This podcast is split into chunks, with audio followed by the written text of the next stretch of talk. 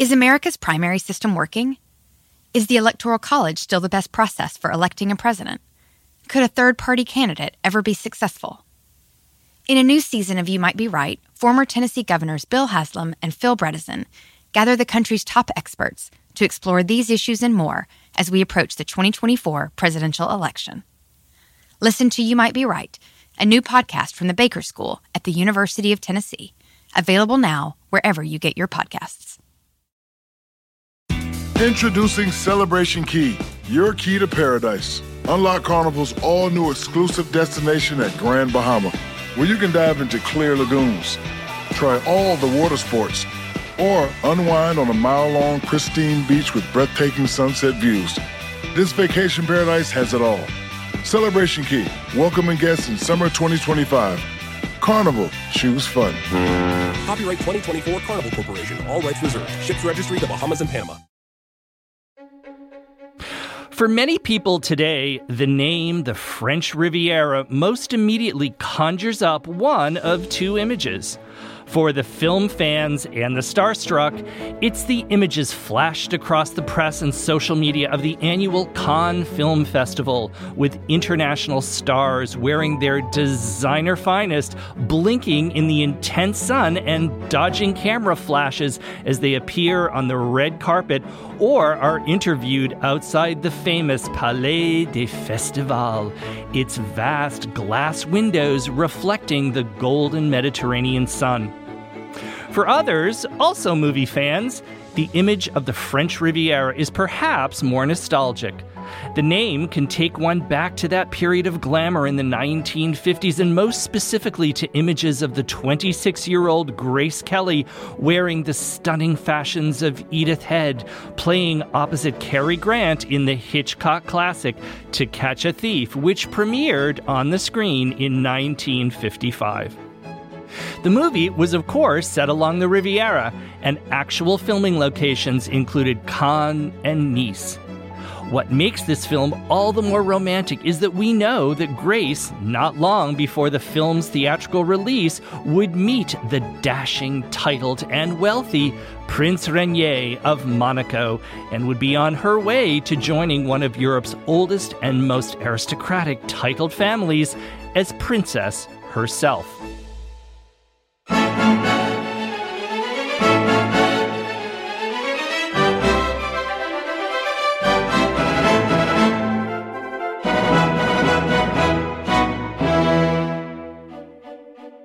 Hello, I'm Carl Raymond, the host of the Gilded Gentleman History podcast, where every two weeks we journey into corners light and dark for a look at America's Gilded Age, France's Belle Epoque, and England's late Victorian and Edwardian eras.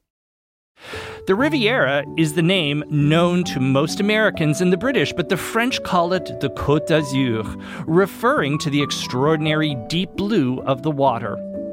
Calling it the Côte d'Azur in the true French spirit reflects perhaps as much a state of mind as an actual place. The Riviera perhaps reached its height as a playground for the royals, the rich, and the rascals in the late 19th century and meandered through the years of the 20th century up to World War I, the same period that roughly corresponded to America's Gilded Age and France's Belle Epoque, only to rise again as a haven for, as Fitzgerald said, the beautiful and damned in the Jazz Age and into the 1930s. Crowned heads of Europe in the Belle Epoque particularly favored this stretch of coastline in southern France as a healthier place in the winter than the drafty castles on the Rhine and damp country estates in Yorkshire. The society obsessed Americans filled to their Gilded Age hat brims with new wealth went in search of royal and aristocratic connections as they swarmed to the Riviera to wander about among the potted palms, sweeping marble foyers, wrought iron balconies, and grand promenades trying to catch a titled husband for one's daughter. Anyone who was anyone showed up at one time or another artists Picasso, Monet, and Matisse, composers Berlioz and Meyerbeer, writers Stendhal, Goethe, Rudyard Kipling, James Joyce, as well as Marcel Proust, Colette, Louisa May Alcott, Oscar Wilde, and Edith Wharton either paid a visit themselves or use the Riviera somewhere in their fiction. If you ask anyone likely past or present just what draws them to the Riviera, they may not be able to give you a concrete answer. It's a place of incredible beauty, of light and land, and extremely agreeable weather. Vintage postcards you can still buy today proudly proclaim Le Soleil toute l'année. Most of those who have visited over the past 200 years can, I think, agree on that. But it seems to be something more.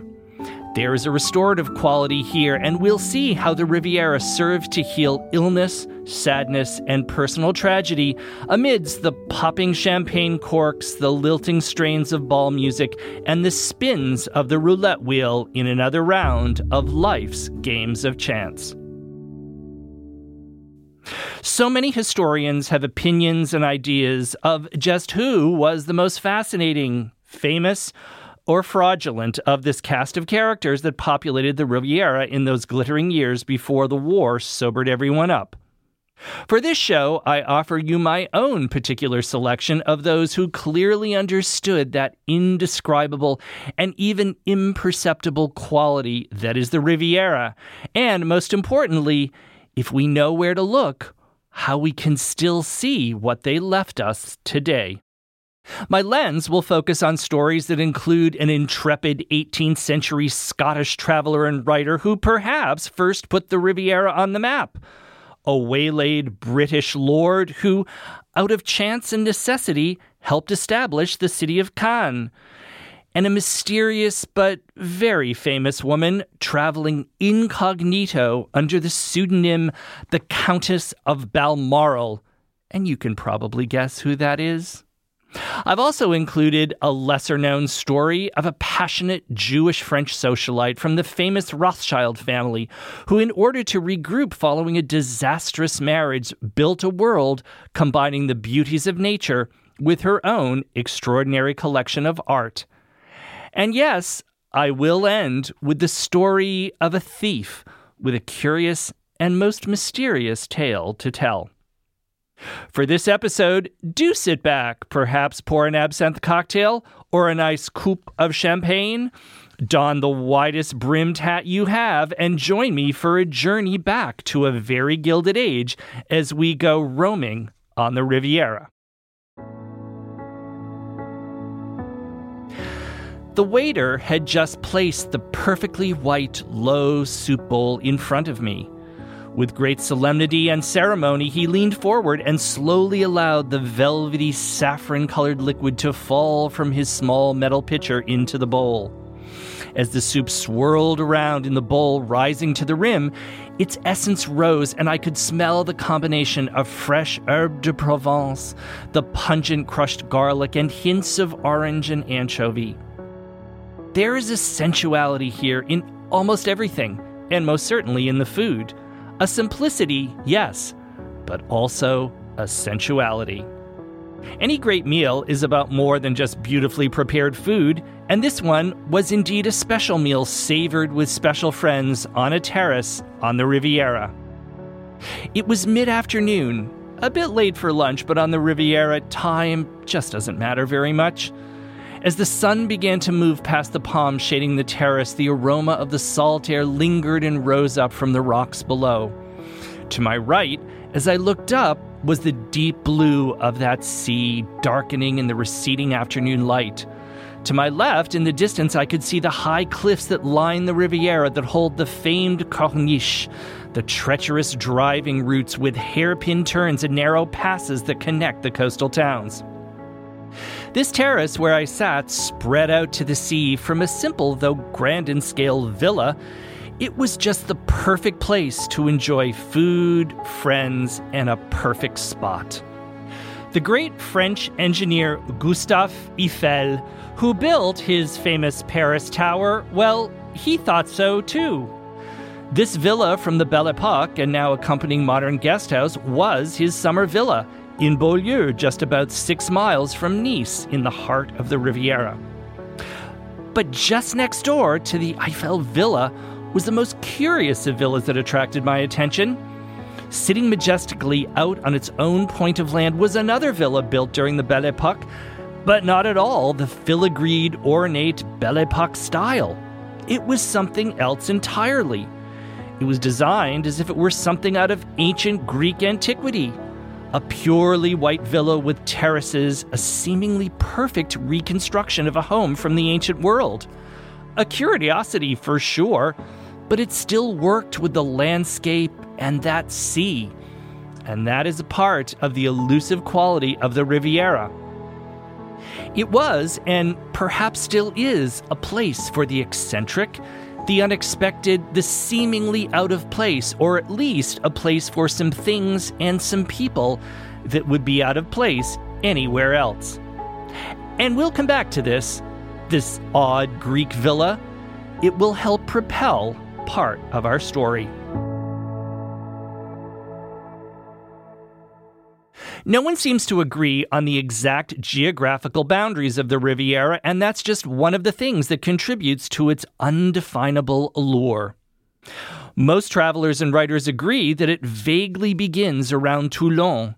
It runs along the coast through Saint Tropez and Cannes and Nice, including the Principality of Monaco, and straight up to today's Italian border, somewhere around 125 total miles. The name Riviera is actually derived from the Italian, and it was the Italians who oversaw much of this land until the mid 19th century. The French name, the Côte d'Azur, was first given by the 19th century writer Stephen Liégeard in 1887. One of my favorite books has as its subtitle, quote, Inventing the Riviera, unquote. And I find that apt. Aside from its true natural beauty, this is an invented place. Buildings, vegetation, and people that have combined in sometimes unlikely and unexpected ways to form something entirely new. A place like a blank artist's canvas before adding the color in the form of the socialites and the railroads to create its art. It's been written that illusion has been the chief industry of the Riviera. The Greeks found it around 350 BC and established trading colonies. The main city of Nice was called Nicaea after the goddess of victory. Nice, the city of victory. The Romans found the city to their liking around the 1st century AD and created a settlement further beyond the seaport in the hills just above today's modern city. This area is known as Cimiez, which became a center for some of the Belle Epoque's grandest hotels and still has the remains of the amphitheater and the baths of the Roman colony. The particular area surrounding Nice was, until really the mid 19th century, extremely hard to get to. The coast was rocky, the roads were limited to old Roman thoroughfares, the sea route ran the dangers of pirates, and there were challenging rivers to cross. It was the hardy Scots and the English that were among the earliest travelers to visit what was to become the Riviera. Many historical accounts credit the first character in our story with raising the visibility of the Riviera around Nice and beginning what was to launch the onslaught of the British nobility, which continued throughout most of the 19th century. Tobias Smollett, born in 1721, was a good Scotsman a playwright, a novelist, and a surgeon, just for good measure. Smollett very much enjoyed France, where he drew a great deal of material for his writing. In 1763, however, ill with tuberculosis, he sought what was, through most of the 19th century into the 20th century, the only known and recommended treatment a better environment. Making the trek down through France, Smollett ended up in Nice, where he spent the winter of 1764 after a peek at the Italian cities across the border, which included Genoa and as far down as Rome. Nice in the mid 18th century indeed had a few English as well as French travelers floating around. Smollett's travels bore fruit in his book, Travels in France and Italy, which became considered by many to be the first significant writing about the area to reach the British consciousness. Just to give you an idea of what this involved, Smollett's trek to Nice from England took 15 days, and that is only from the French port of Calais. It required 80 stops and way stations to refresh himself and his horses. Smollett could be a critical and cranky writer complaining about the locals, but he did offer a positive review of the climate. It seemed to do him good after all. Upon returning to England and publishing his work, it had the effect of offering the place as beneficial for those convalescing from illness, as well as an alternative to the damp, gray, uncomfortable English winter. Soon afterwards, members of the nobility began to make the trek, including several dukes. The word was out.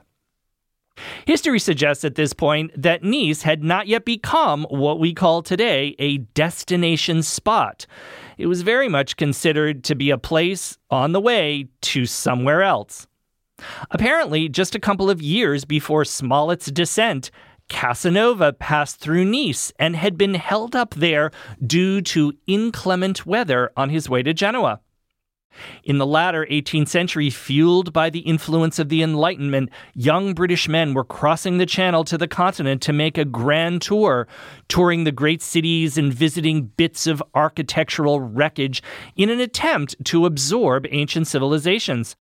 Some made it down to Nice and, inspecting the ruins, found an industrious, locally thriving business of selling bits from the old Roman ruins, perhaps, as it's been suggested, the very beginning of the Riviera souvenir trade. The effects of the French Revolution did little to bolster these early attempts at tourism, and the Napoleonic Wars were no help either. In those early years of the 19th century, the Riviera was just not a place that many people wanted to go on purpose. In 1834, it was again a desire to cure disease that led to further discovery and perhaps one could say a rediscovery of the Riviera. Lord Henry Peter Brougham, another Scotsman, and at the time one of Britain's most noteworthy politicians, was the next to effectively put the Riviera on the map among British elites.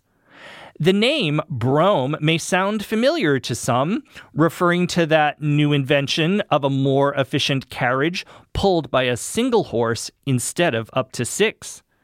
In addition to all his other endeavors, it was actually Lord Brougham himself who had invented it. And that's how his name survives for many today. But Lord Brougham's accomplishments went far beyond that. As a member of parliament, he was responsible for a number of progressive movements for the time, notably championing measures to abolish the slave trade. Traveling with his ill daughter, Eleanor Louise, Brougham's plans were to escort her to Italy, where she could perhaps recover from again what was tuberculosis, known at the time as consumption. An outbreak of cholera in Nice stopped them in their tracks, and just before they approached the city, they were informed of a strict quarantine in place that would prevent them from progressing any further. With no recourse, Brougham and his daughter backtracked to stay in what was at that point a fishing village settled by monks in the 11th century. Brougham was enchanted by this port, writing to a friend in this enchanted atmosphere, it is a delight for me who loves dreams to forget for a few moments the ugliness and miseries of life. He decided to stay, and his first attempt was to rent a villa where Napoleon had stayed. However, in a burst of national spirit, the French refused to rent it to an Englishman. Undaunted, he bought a tract of land overlooking the sea and a very grand villa he built and named for his daughter Eleanor Louise. The grand mansion with columns, balconies, and porches surrounding it and looking like something just picked up and transported from Wiltshire became his winter home. Lord Brougham became a magnet for warmth seeking British nobles, and given his connections back in the damp homeland, others became enchanted with his descriptions of the location and the area. Like Tobias Smollett, Lord Brougham's PR campaign for the Riviera took hold. Determined to upgrade conditions, Brougham dove into improving local infrastructures and to overseeing improvements like roads, which ranged from the treacherous to the non existent. That fishing village that first enchanted him grew rapidly as the growing British community took hold and provided work for entrepreneurs and locals. That fishing village prospered and grew to the city that we know today as Cannes. Once you know this, the influence of Brougham and his passion can be found all over Cannes today. His extravagant columned villa still stands, now in private ownership. Brougham spent the last 30 years of his life in his villa named for his beloved daughter, who sadly succumbed to her illness. His tomb can be found among the graves in a Cannes cemetery, and a statue of him stands in the city center overlooking the sea. And with that, I'm going to take a short break, but I'll be back to continue the story. Across America, BP supports more than 275,000 jobs to keep energy flowing. Jobs like updating turbines at one of our Indiana wind farms and producing more oil and gas with fewer operational emissions in the Gulf of Mexico. It's and, not or. See what doing both means for energy nationwide at bp.com slash investing in America.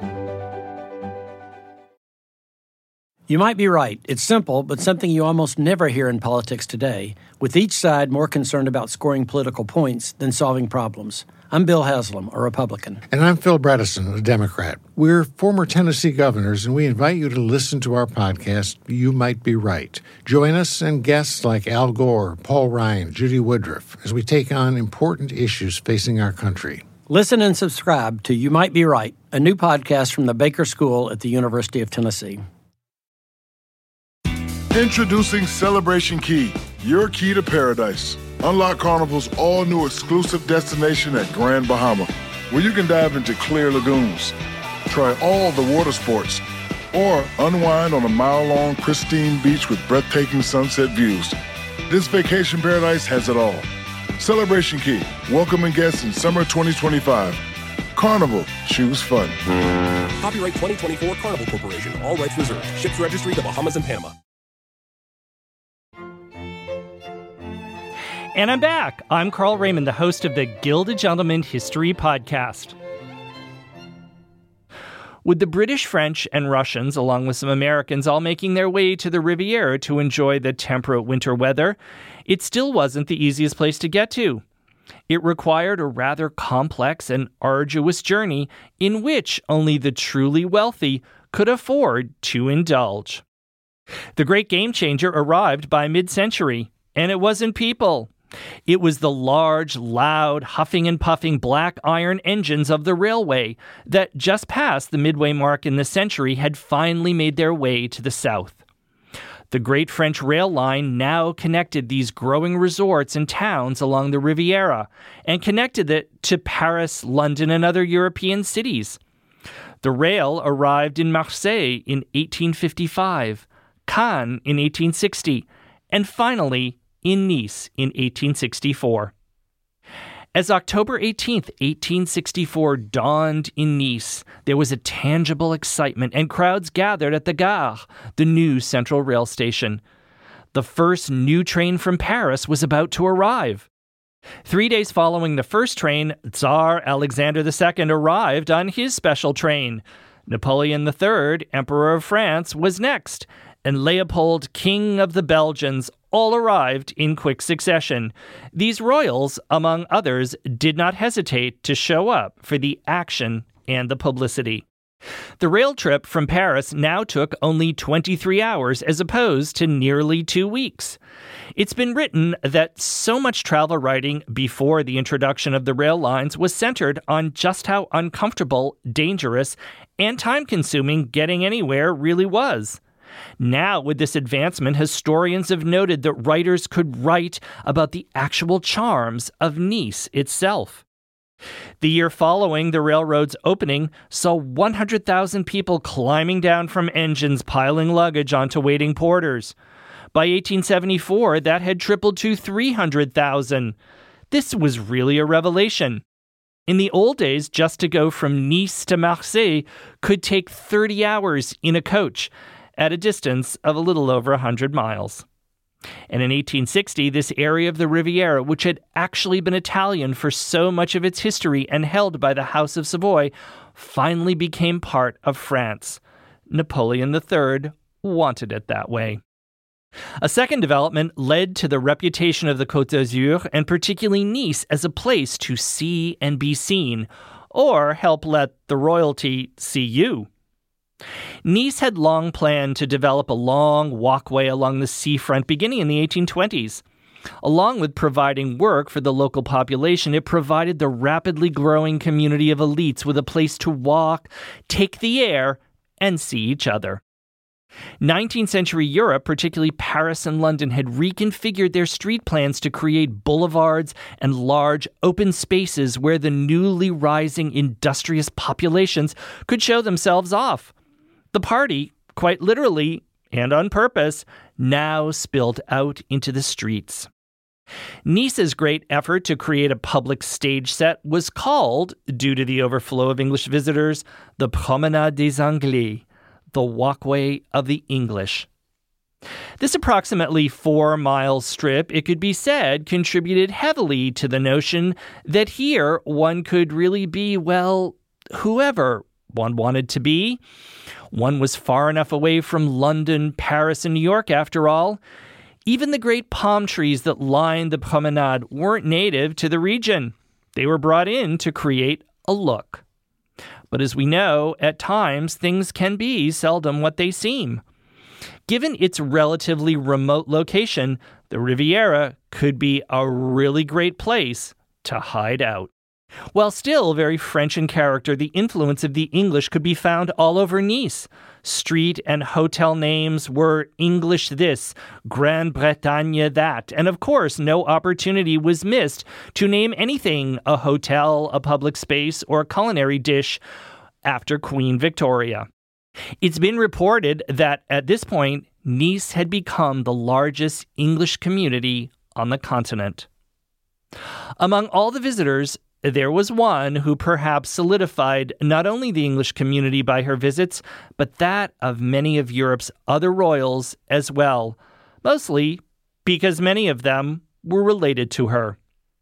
Britain's Queen Victoria, some would say the most powerful ruler in the world throughout much of the 19th century, first came to the Riviera in the spring of 1882. She was 62 years old and had been widowed for over 20 years. Following her beloved husband Prince Albert's sudden death in 1861, she went into deep mourning from which she never quite emerged. In her older years, there were some significant moments of serious family illness and mourning in the Queen's life, quite apart from that of her beloved partner. At a time with untreatable disease, including bacterial and viral infections, the possibility of death was ever present. Indeed, the Queen, as did many, lost members of her family and those in the royal circle quite unexpectedly throughout the rest of her life. It was indeed illness that brought the Queen to the Riviera that first time, not hers but her son, Prince Leopold, who was a hemophiliac, and the beneficial climate of the South had been recommended for his health. Often with diseases like tuberculosis, known then as consumption, in a world without antibiotics, the best the medical world could do was to offer a change of scenery and a temperate climate. As a result, as the word got out among Britain's upper classes, the areas around Nice and Cannes became sought after as a healthful and hopeful change to the ever present rising damp of Britain. The Queen's first stay that spring of 1882 was in Menton, then as now the largest town of note before one hits the Italian border. The Queen immediately took to the region, feeling it beneficial not only for Leopold, but for herself. For one, whose empire now included India, Victoria had traveled relatively little at all, and up to this point in 1882, she had not traveled much outside of Britain. Moving a queen in any century, much less a queen like Victoria in the 19th century, was a significant undertaking, and despite improved travel conditions now with the rail lines, it was a complex maneuver. And let's just sum it up to say Victoria didn't travel light. Refusing to cross the channel on Fridays due to caution and superstition, Victoria oversaw every detail of her transportation south. The royal entourage included seven rail coaches, including two special cars designed specifically for her, with a silk lined drawing room filled with Louis XVI style furniture, a bedroom, dressing room, and maid's room. On the car, which contained her bedroom, the brakes were removed in order to ensure a restful sleep uninterrupted by any sudden movement or jerking during the journey. She had her own food packed at Windsor and brought along for the ride. Curiously, in order to, in theory, attract as little attention as possible, she traveled under the made up name of the Countess of Balmoral, despite the fact that her luggage was all stamped Queen of England. It's hard to imagine just how incognito a short, stout, white haired woman clad constantly in black with a seven car entourage could pass unnoticed. But that we leave to history. With Queen Victoria's arrival on the Riviera, the switch flipped to give it her approval and resulting celebrity status, and thus encourage a nearly uninterrupted flow of royal visits from all over the continent. Let's remember that Queen Victoria has been called the grandmother of Europe due to the fact that almost all of her nine children married into a number of Europe's royal houses. And with Victoria now relatively nearby, it would have been just rude not to visit. Indeed, her cousin, King Leopold of the Belgians, decided to stay, building his own villa, you know, just around the bend. Europe's social circles were all buzzing about the rapidly growing spa resort of Monte Carlo, less than 10 miles from Menton.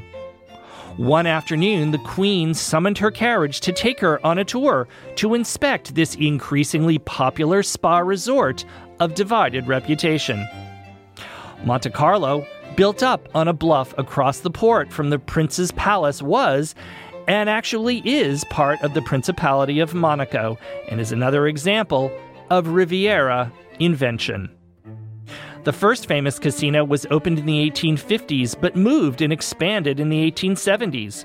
And again, with the improved transportation, the not insignificant funds generated by the gambling and its associated enterprises helped Monaco's struggling finances.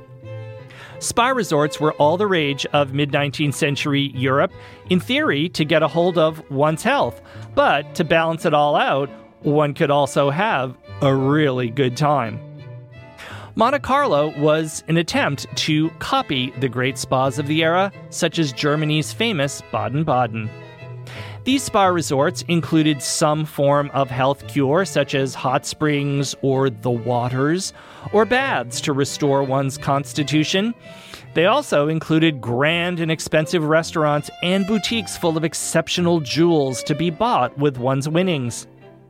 Another opportunity to disperse the gold in one's purse was on the elegant and glamorous courtesans who too flocked to these spots of delight and decadence.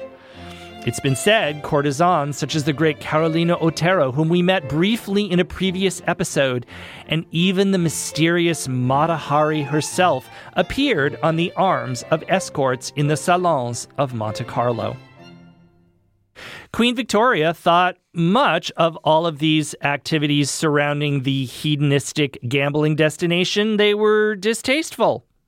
And she felt that they brought a disagreeable element to the social community. Indeed, her journal comments on her trot over to Monaco, and her thoughts were mixed. Monte Carlo is a very clean looking place with many hotels and villas. The casino, with its gambling rooms, is an immense building with splendid gardens and terraces going down to the sea. One saw very nasty, disreputable looking people walking about Monte Carlo, though many respectable people go there also for their health. The harm this attractive gambling establishment does cannot be overestimated. To show her disdain for all the goings on, the Queen even declined to visit with Charles III, the then Prince of Monaco, which would have been the usual royal protocol since he was in residence nearby. The climate, location, and general esprit of the Riviera greatly pleased the Queen. However, the rumored exploits of her son, Prince Albert Edward, who had also discovered the Riviera, did not. Bertie, as he was known, while waiting around to become king, had, it's kindest to say, not really much of anything to do. And being the sort that always liked a really good party, unlike his mother, he had discovered the Riviera in the early 1870s and used it as a place for rest and recreation, so to speak. When you are trying to be the partying Playboy prince, it's really rough to have your mother staying just down the coast. It's been written that the Queen disliked Cannes since it was the site of the quote, immoral activities, unquote, of the prince. It's no secret that his 1863 marriage to Princess Alexandra of Denmark did nothing to curb his playboy tendencies. The story is told that one American beauty, a Miss Chamberlain from Cleveland, Ohio, on a grand tour with her parents, proved a particular obstacle when it came to spending quality private time. Supposedly, in order to see her, Bertie was forced to entertain her parents as well at the same time. It's been noted that his wife, Princess Alexandra, nicknamed her Miss Chamberpots. It seems Bertie made the attempt of traveling incognito as well. But like his mother, one does really have to wonder just how successful this really was. His alias was Baron Renfrew. It must be noted that his very long time and thought to be favorite mistress, Alice Keppel, was presented to him at a ball in Cannes in 1898. And for you royal watchers, just for the record, Alice Keppel was Queen Camilla's great great grandmother. On her visit of 1891, Queen Victoria based herself in the hill town of Grasse, away from the sea in the hills almost due north of Cannes. Grasse is a must visit on any modern trip to the Riviera. It's been the center of France's perfume industry since the 18th century. It was also the chosen site of another aristocratic villa, that of Alice de Rothschild. Along with the actual royals, the extensive Rothschild family formed a kind of royalty of their own. With a start in Frankfurt in the 18th century, this family with Ashkenazi Jewish origins established an extremely powerful banking dynasty, which passed through the original patriarch's five sons and resulted in family branches of extreme wealth throughout Europe. Alice de Rothschild was born in Frankfurt and descended from the Austrian as well as the English lines of the family, and had indeed spent much of her life in England since she was a young girl. She followed the trainloads of her wealthy English compatriots to the Riviera to find winter relief for her rheumatic fever, and she settled in Grasse feeling that the activities and the proclivities of the social circle of the more coastal towns were just a bit too loose for her taste, Alice chose to build a magnificent villa in the hills, named in fact for the Queen, the Villa Victoria, and to construct a majestic garden entirely of her own vision and design. The garden included a long drive with immense beds of violets and was strategically laid out with visual horticultural delights as one traveled along its paths. Alice employed a massive army of gardeners to create and maintain her garden, and in the vein of Mrs. Astor and Alva Vanderbilt, Alice required her gardening staff to wear the Rothschild livery in the colors of blue and yellow as they performed their work. Queen Victoria's love of meandering around these sorts of gardens, many with exquisite imported plants and trees on her Riviera visits, resulted in perhaps the only moment in her adult life as queen that she got a rap on the wrist for bad behavior. With the Queen in residence, it was an expected honor to invite the Queen for a tour of her gardens. With supreme cordiality and pomp, the Queen's visit to the Rothschild Gardens went as planned until Queen Victoria, in attempting to look more closely at a rare plant, trod upon an adjacent floral bed. Alice, having no tolerance for any damage to her precious flowers, and apparently no concern for any royal rank whatsoever, made it clear, in words that seem to be lost to history, that the Queen should immediately get out.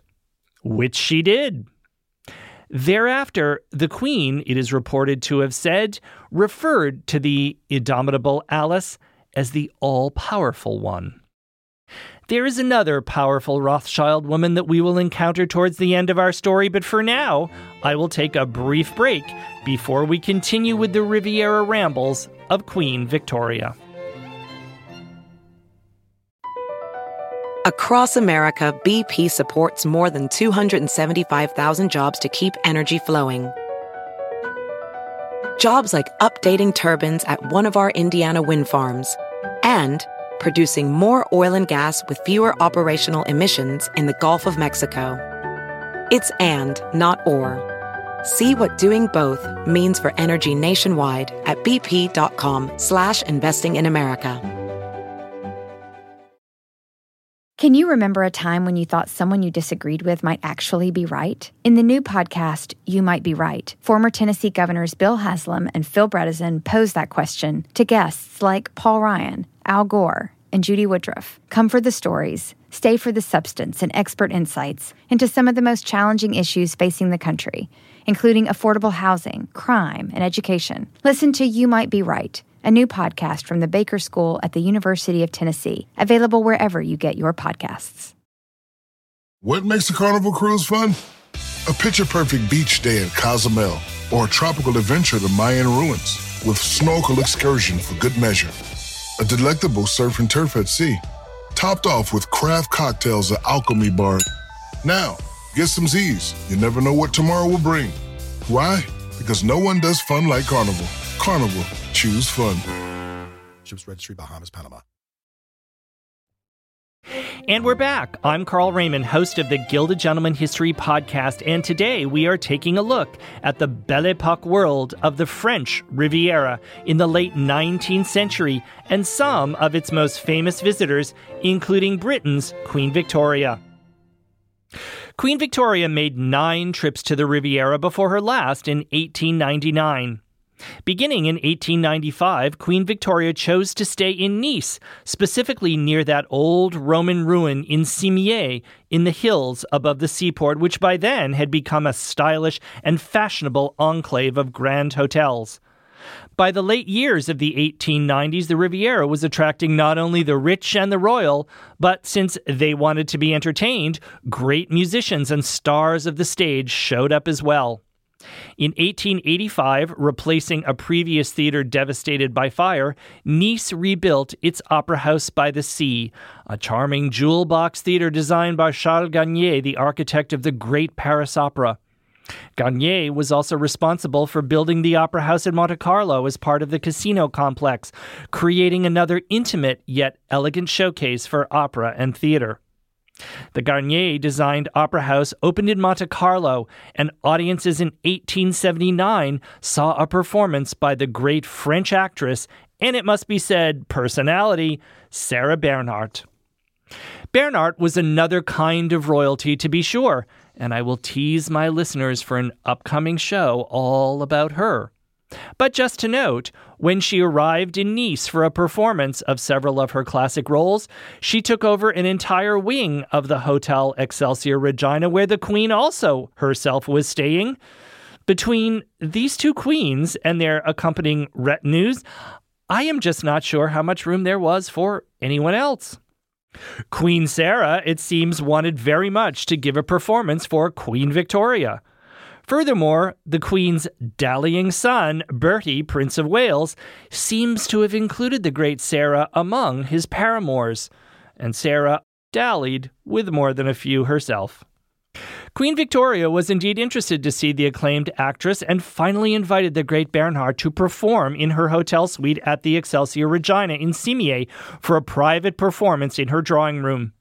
Attended by a group of around 30 to 40 invited guests of the Queen, and on a stage hastily created with a makeshift dais and screens, Bernhardt performed, only about 20 minutes. But Victoria notes in her journal how pleasing and how touching and full of pathos she found the great actress's brief performance to be. Upon being presented to the Queen following the scene, Bernhardt accepted a diamond bracelet with an image of the Queen that Victoria offered her, and in return, Bernhardt offered Victoria one of her own bracelets, immediately taking it off her wrist. The presence of the Queen in Nice attracted many of the royal visitors from Europe. One curious couple and her most prestigious visitors in 1896 also arrived incognito for their visit with the Queen. The masquerading pair was Emperor Franz Joseph I and his Empress Elizabeth of Austria. Not wanting to attract attention, it seems, the Emperor and his wife walked off the train amidst the crowd. They stopped to have a bite at a local patisserie along the way and then walked the one and a half miles up the hill to reach the Queen's Hotel at Cimiez. And after their visit, walked all the way back down. The life of Empress Elizabeth, known as Sissy, contained its own tragic turns, including the tragic death of her son in the Mayerling incident, as well as her own dramatic assassination by an anarchist knife only two years following her visit with the Queen at Cimiez. But all that will be for another show. Queen Victoria's last visit to Nice and the Riviera was on her trip of 1899. It had become a place that was a true refuge for her from the physical and personal pressures of court life in England. Contemporary accounts claim that when she arrived in Nice, at moments the dour reserved queen could take on the spirit of a 17 year old girl. Her regular presence and constant guests brought a star quality to Nice and the Riviera that disappeared into history with the approaching war. Victoria died in 1901, and her son, the Prince of Wales, prepared or not, became Edward VII and ushered in a new era. It's been reported that in her final days, the Queen is purported to have said, If I were in Nice, I would recover. Along with the British and European royals and aristocrats, the Americans were making a fairly good show on the Promenade des Anglais and in the casinos and hotels of Nice, Cannes, and Monte Carlo. Among those Americans seeking to hobnob with the royals and the aristocrats, there was, it seems, a fair share of pure eccentrics, which added to the fizz and frivolity of the Riviera at the height of the Belle Epoque. James Gordon Bennett Jr. was the publisher of the New York Herald and a pioneer in establishing European editions of the paper an avid yachtsman with his plush craft, the Lysistrata, as well as a proponent of the first organized polo and tennis matches in America, he loved the Riviera, particularly the neighboring towns of Villefranche and Beaulieu to the east of Nice. He frequently docked his yacht in Villefranche, demanding that a red carpet be laid out along the port to preserve the cleanliness of his shoes. He is reported to have offered to buy an entire restaurant if he found it was too full to accommodate him. And in deeply eccentric behavior, it seems he was known to chew on a bit of carpet if he felt his meal was too slow in coming. As for good works, he established better roads between Beaulieu and Nice for improved transportation. However, it's been noted that that was really to make the trip to his favorite restaurant smoother. You see, money can buy just about anything. Paris Singer, another wealthy American who was heir to the Singer sewing machine fortune, and while an early developer of Florida's Palm Beach, he too fell under the spell of the Riviera, building his own villa there. Singer's notoriety on the Riviera was also for his generosity in charitable works, once inviting all the workers that were building his chateau to a lunch at a local restaurant to show his gratitude. Singer was noted for his passionate affair with American dancer Isadora Duncan, whose life met a sudden and tragic end years later at Nice's Negresco Hotel. Now we must return to the scene that opened this episode the memory of my lunch on the terrace of the Villa Eiffel. As you remember, I mentioned a curious Greek inspired villa on the neighboring property. The owner and builder, Theodore Reinach, could, in theory, be called another of the eccentrics that chose to settle on the Côte d'Azur in the Belle Epoque.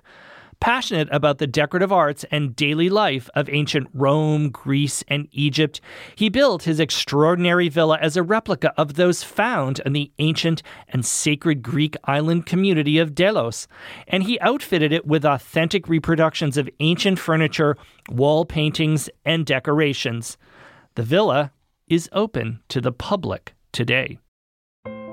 I told you earlier that we would visit another Rothschild before our story was over. Reinach's great villa took six years to build, and in the midst of its construction, the 41 year old Beatrice Ephrussi de Rothschild, Beatrice Rothschild, came to visit Beaulieu for the very first time. Beatrice was indeed from the great Rothschild family, as was Alice, whom we saw earlier in our story. Beatrice was the former wife of Theodore Reinach's cousin, Maurice Ephrussi. Beatrice was born in 1864 and grew up in splendor and seemingly limitless Rothschild wealth, dividing her early years between Paris and the Chateau de Ferrières, about 20 miles east of Paris. Her father instilled the love of history and art collecting on the young Beatrice, and she grew up all around her father's collection and its treasures. On her marriage at age 19 to Maurice Ephrussi, a Russian born baron from another great banking dynasty, she and her husband began to travel extensively and amass their own collection of art and artifacts to fill their homes in Paris and Monte Carlo.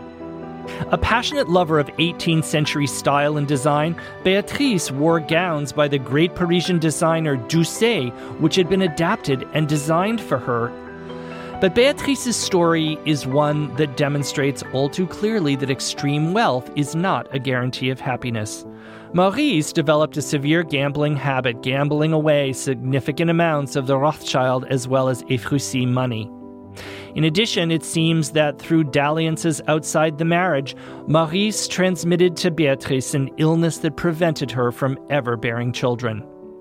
Alarmed by his behavior, Beatrice's Rothschild relatives stepped in to demand Marie separate from Beatrice, and the couple divorced in 1904. Upon her father's death, her subsequent inheritance allowed her to begin again. As it had been in a different way for Queen Victoria, the Riviera served as a place for healing and a chance for Beatrice to rebuild her life and reignite her passions for art. Buying a tract of land high on a bluff between Beaulieu and Villefranche and overlooking Reinach's Villa Kérylos, Beatrice began her own extensive construction project. A pink Italian style villa that perfectly blended the natural beauty of the location with her prized objects and collections of art.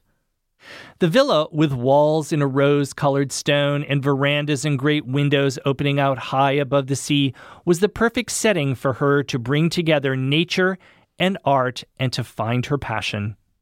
She brought architectural elements and objects from throughout Europe. The villa contained a ceiling by Tiepolo. 18th century carved walls in the great salon came from the Hotel Crillon in Paris. A carpet that once adorned the chapel at Versailles was spread on the floor, and a gaming table that once belonged to Marie Antoinette was added to the 18th century furniture. Trains arrived in the station below, and Beatrice would make the journey from her villa to inspect the various objects she had purchased, deciding which should stay here in the villa and which should be placed in her other homes. As one walks through the rooms of the villa today, you can feel her presence, her unique taste, and her love of what she collected. You can see her beloved home just as she saw it. Aside from the villa, Beatrice turned her attention to creating spectacular gardens, which can still be visited along with the villa today. On the bluff high above the sea, her vision was to create formal French gardens laid out in the shape of the deck of a ship, filled with rare and beautiful plants with a perspective blending into the distance. When we see it today, we see the Villa Ephrussi de Rothschild as a testament to a strong woman, passionately inspired by art and determined to create a vision on her own terms. The construction of the villa lasted five years, and she was able to finally move in in 1912. And while she divided her time between Paris, Monaco, and Deauville in northern France, she continued to come to her villa on the Riviera for a period of 10 years. In her later years, Beatrice contracted tuberculosis and spent her final years in Davos in Switzerland, where she died in 1934. Upon her death, the great villa and the gardens were left to the Institute of France, who maintains the villa and property for the public to see today. There is a passage from the poet André de Fouquières that is used in several sources describing her, and from that we get a sense of who Beatrice was. I remember well the face of Mrs. Maurice Ephrussi, née de Rothschild, a face with immaculate, delicate features framed by silver hair. She was always dressed beautifully in blue with a ribbon of the same color and a small fox terrier lying at her feet. Born into a limitless horizon of wealth, yet not conspicuous except when she held her generous parties, and I remember in particular one summer night when we had had the privilege to see in her gardens, which drew from her mansion across the sea and bathed in moonlight, Anna Pavlova dancing to the Chopin nocturnes. If you, like many, as I noted at the beginning of the show, think immediately of Hitchcock's To Catch a Thief to conjure images of the Riviera, well, let me leave you with one final and fascinating story. There have been jewel thieves and dramatic heists along the Riviera over the years. One in 2013 in Cannes, in fact, took place at the iconic Carlton Hotel, involving over 100 million worth of gemstones the same hotel where To Catch a Thief was actually set. And not all of the thieves looked like Cary Grant. But in 1908, in the still bubbling years of the Belle Epoque, in the early hours of a March morning, not far from the Promenade des Anglais in Nice, at the elegant Hotel Imperial, an arrest was about to be made. A jewel thief was about to strike. An elusive cat burglar and con artist that had dodged officials for years was about to be apprehended in the midst of another strike in attempting to pocket the jewels of an unsuspecting wealthy hotel guest. The Hotel Imperial was another of Nice's great and elegant Belle Epoque hotels, like those in Cimiez or the Negresco. The burglar wore all black, which is no surprise, crept quietly along the silent, thickly carpeted halls, armed with picklocks to do the deed. Again, no surprise. But perhaps what was a surprise was that this thief was a woman. She was called the Queen of Thieves and the Spider, and took on the fake persona as the Countess of Monte as she mixed in high society, stalking her next targets. Often disguised in a black veil, she would mingle in hotel lobbies, grand salons, dining rooms, and on decks of steamers where she chose her likely next targets, tracking them, making notes, and then slipping into their rooms at night to pocket what she could of their jewels. Cunning, to be sure, and always able to seemingly escape, she was, in reality, Amélie Condamine, born of modest means in a small town in the vineyards of central France. After an unsuccessful marriage, Amélie transformed herself into the secretive and baffling made up Countess de Monte. Little is known of parts of her life, however. It does seem that she traveled to America and spent some time among New York's elite. Let's just hope that Mrs. Astor carefully checked her guest lists.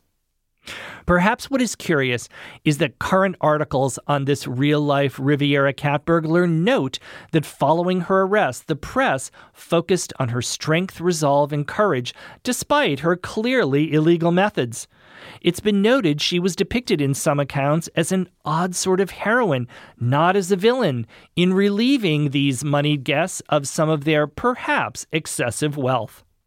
Amélie never confessed to her crimes at her trial, and she was convicted and sent to prison from which she was released in 1918. Her life following her release is as enigmatic and elusive as was her persona as the Countess. Nothing is known of her life after that. She simply disappeared.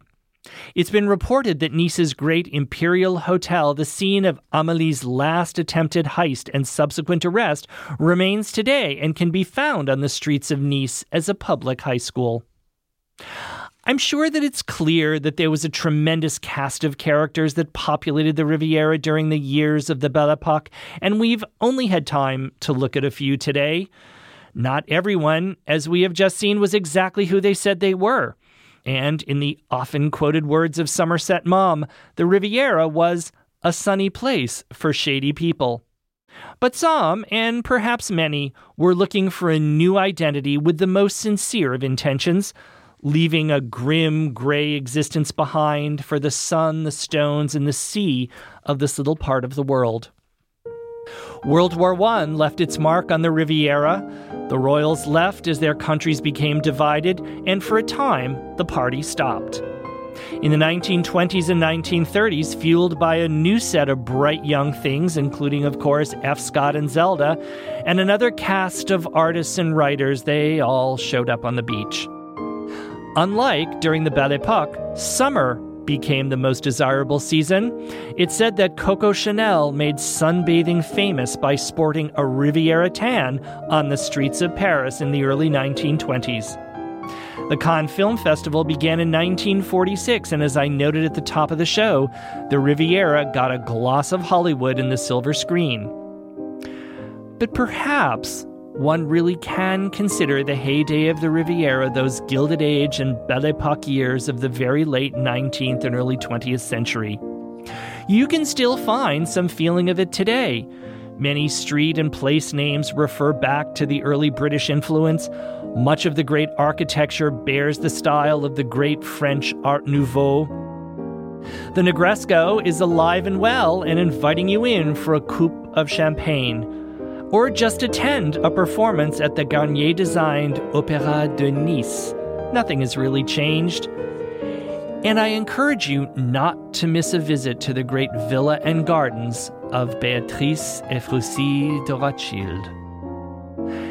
It's always seemed to me that to really imagine that world of the Belle Epoque, if you could just peer over the wall into that garden of the Rothschild villa on a calm, starry summer night, and if you looked and listened very carefully, I think you could still hear the faint strains of a Chopin nocturne and see a ghostly image of the great Anna Pavlova still dancing in the moonlight. Thank you so much for joining me for another episode of The Gilded Gentleman. The Gilded Gentleman is produced by Bowery Boys Media, and this episode was edited and produced by Kieran Gannon. I invite my listeners to become patrons of the show on patreon.com slash the gilded gentleman. Your support helps with the cost of research and production to continue to be able to do the show. I couldn't do it without you. I'll see you soon. And after all, what's life without a little glint of gold?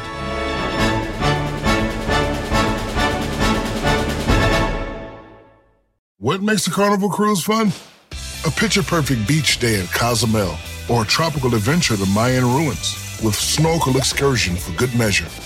A delectable surf and turf at sea, topped off with craft cocktails at Alchemy Bar. Now, get some Z's. You never know what tomorrow will bring. Why? Because no one does fun like Carnival.